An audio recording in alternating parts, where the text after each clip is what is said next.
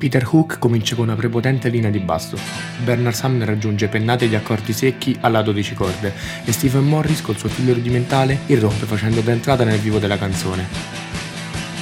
Ed eccoci, benvenuti in Love Will Tear Us Apart dei Joy Division.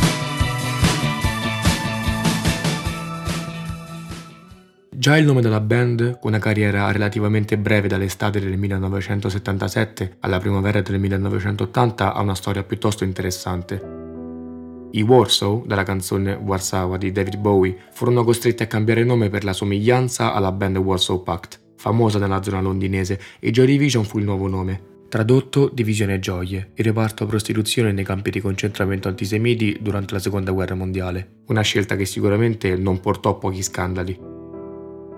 Ian Curtis aveva, come al solito per la band, intuito la musica, andando a coltivare una melodia proposta nello studio, adattandoci poi uno dei suoi testi tra quelli negli innumerevoli block notes che portava sempre con sé.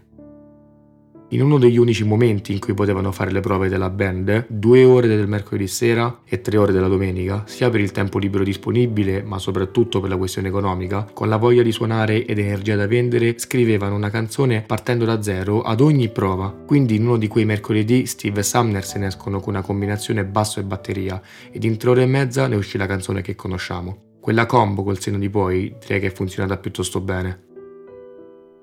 Partendo dal movimento punk, andando a quegli eventi di sole 40-50 persone tutte appiccicose di sudore scatenate, al tempo ostracizzate e malviste dallo status quo, i Joy Division erano ovviamente fruitori della musica trasgressiva dei Clash, Sex Pistols, Siouxsie and Banshees, traendone per osmosi quella rabbia e schiettezza che si caratterizzano i Joy Division, i quali però ne uscirono con qualcosa di più sensibile, più originale, dalle sfumature più ottimiste dei suoni, tra il synth sognante della melodia principale e la pimpante batteria, la dark wave anni 80 del post-punk inglese si va a sentire in tutto il suo sudicio essere sognante.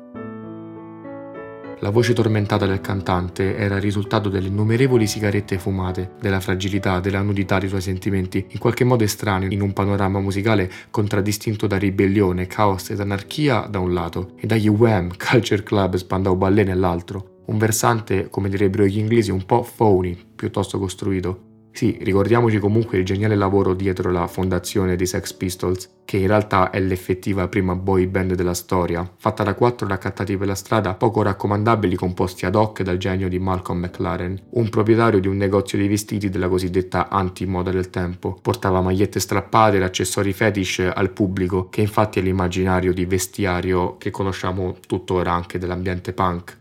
Tra l'altro la sua idea fu una ricopia esatta di New York Dolls, una band per la quale era stato manager in America, che con i loro outfit trasgressivi portavano questa musica caotica, anarchica, e lui la ripropose in Inghilterra per l'appunto con i Sex Pistols.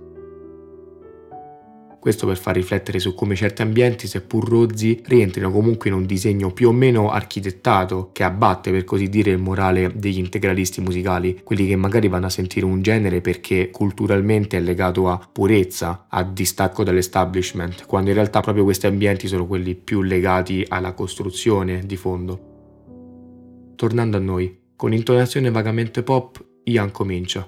Quando l'abitudine si fa sentire, l'ambizione è poca, quando il risentimento è tanto e l'emozione non cresce, stiamo cambiando le nostre vie, prendendo strade differenti. L'amore ci dividerà un'altra volta. È ispirato da un matrimonio che, per la sua concezione dei rapporti amorosi, sta andando in frantumi per la fine della passione. Una coppia così giovane che rispetta perfettamente il cliché del matrimonio prematuro.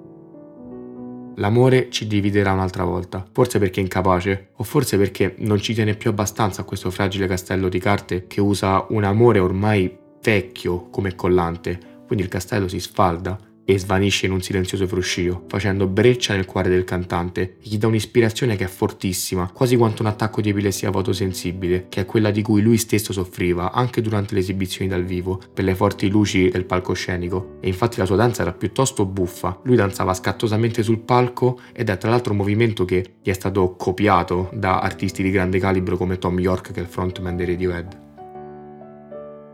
Per avere un'immagine più vivida, oltre che della danza anche dell'atmosfera in generale, consiglio il film Control del fotografo e regista Anthony Corbin, che ritrae la vita del cantante Ian Curtis. Considerando l'esperienza di Corbin nell'ambiente, perché è conosciuto soprattutto per riscatti a band quali Depeche Mode, U2, Ram e anche gli Joy Division stessi, ed oltre ad aver diretto il video della famosa canzone di Nirvana Heart Shaped Box, non mi stupisco della capacità del regista di immergere lo spettatore in quel contesto. I disturbi neurologici portarono il cantante a soffrire di depressione cronica all'età di 20 anni e dopo la scoperta da parte della moglie di Ian del tradimento del cantante con la giornalista belga Annick Honoré, a 23 anni si impiccò nella cucina della sua casa. Pose fine alla sua vita in maniera più che drastica, direi secca, al contrario dello spegnersi della canzone Love Will Tear Us Apart che è molto più lento, lasciando un mucchio di poesia e mago nei posteri, utilizzati da altri artisti come da comuni fruitori di musica come grande ispirazione di scrittura, di vita e di arte. La canzone, direi più la poesia e la composizione, è un'unica voce per delle verità contro le quali lottiamo tutti, ma si palesano prima o poi nel corso delle nostre vite. La tenue, labile natura delle relazioni amorose parla di come percorsi individuali di vita, carriere e circostanze varie portino verso una direzione diversa da quella dei nostri amati. Una prassi che conosciamo molto bene e sicuramente la tragica storia di Ian non è l'unica. Una vita breve e tormentata da un tradimento che graverà per sempre sul cuore è una prassi che già abbiamo sentito, ma mai espresso con una sensibilità del genere. Direi che più che una canzone d'amore è una canzone d'odio, come afferma Sumner stesso.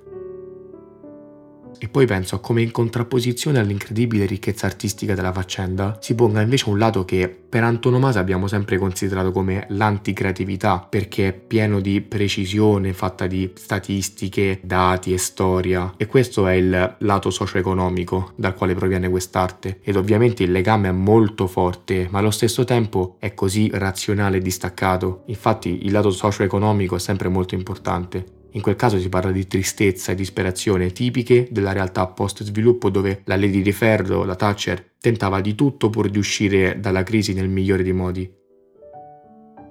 Ogni tanto mi chiedo come avremmo potuto salvare quelle migliaia di persone così valide. È mai possibile che abbiano ragioni cinici, realisti per alcuni e pessimisti per altri, e che non ci sia modo migliore di concretizzare la realtà più simile possibile al cosiddetto per sempre felici e contenti?